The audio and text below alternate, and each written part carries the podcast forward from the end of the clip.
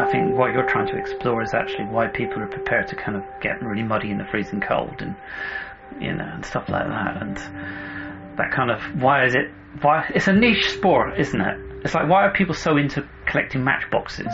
It's fascinating. It's a, it is a bit of a religion to quite a few people, you know, and it's it's it's it's an intangible why people fall for it and why they really like it. And I think from a fan point of view, it's something that you can get really close to the action.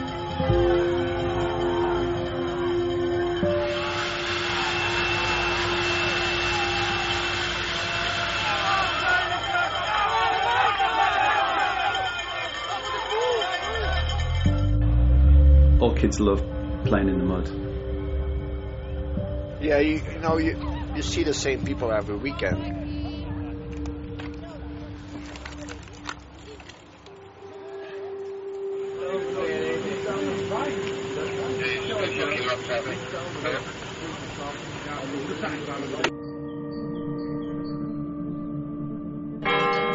I did my first cyclocross aged five.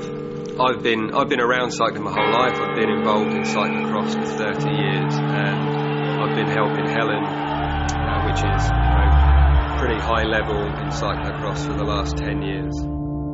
Because to me, cyclocross is about the whole family environment, the friendliness, the, the camaraderie, the, the way that you could just go to a race and have fun with other people and then race them and then still have fun with them afterwards. It, it, it's not really about that in Belgium, but if you want to be the best you can in your sport, it's it's the best place to be.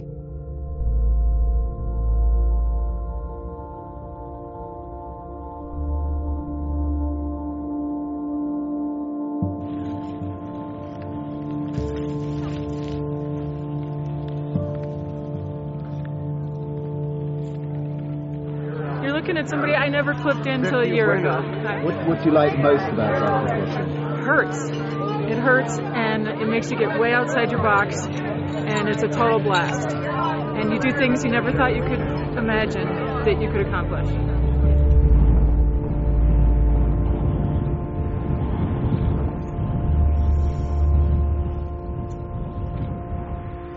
The race morning is always the same, no matter where I am or kind of uh, like what the race is. I do warm up on the rollers and then a pre-ride and come back, change in my kit, and uh, finish the warm up, and then go to the start race.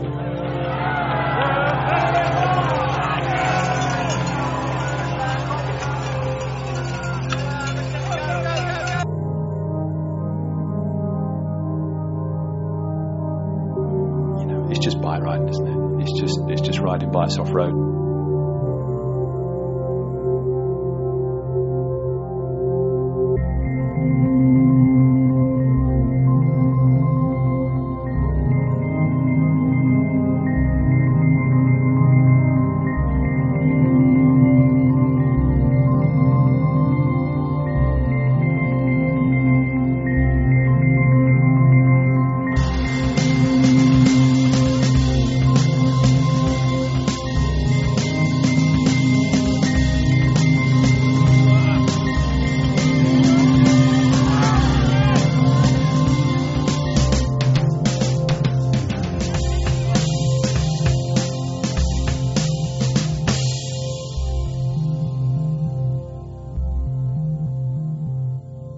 Matter whether you came last or first. You, you've conquered some rut that was knocking you off every lap.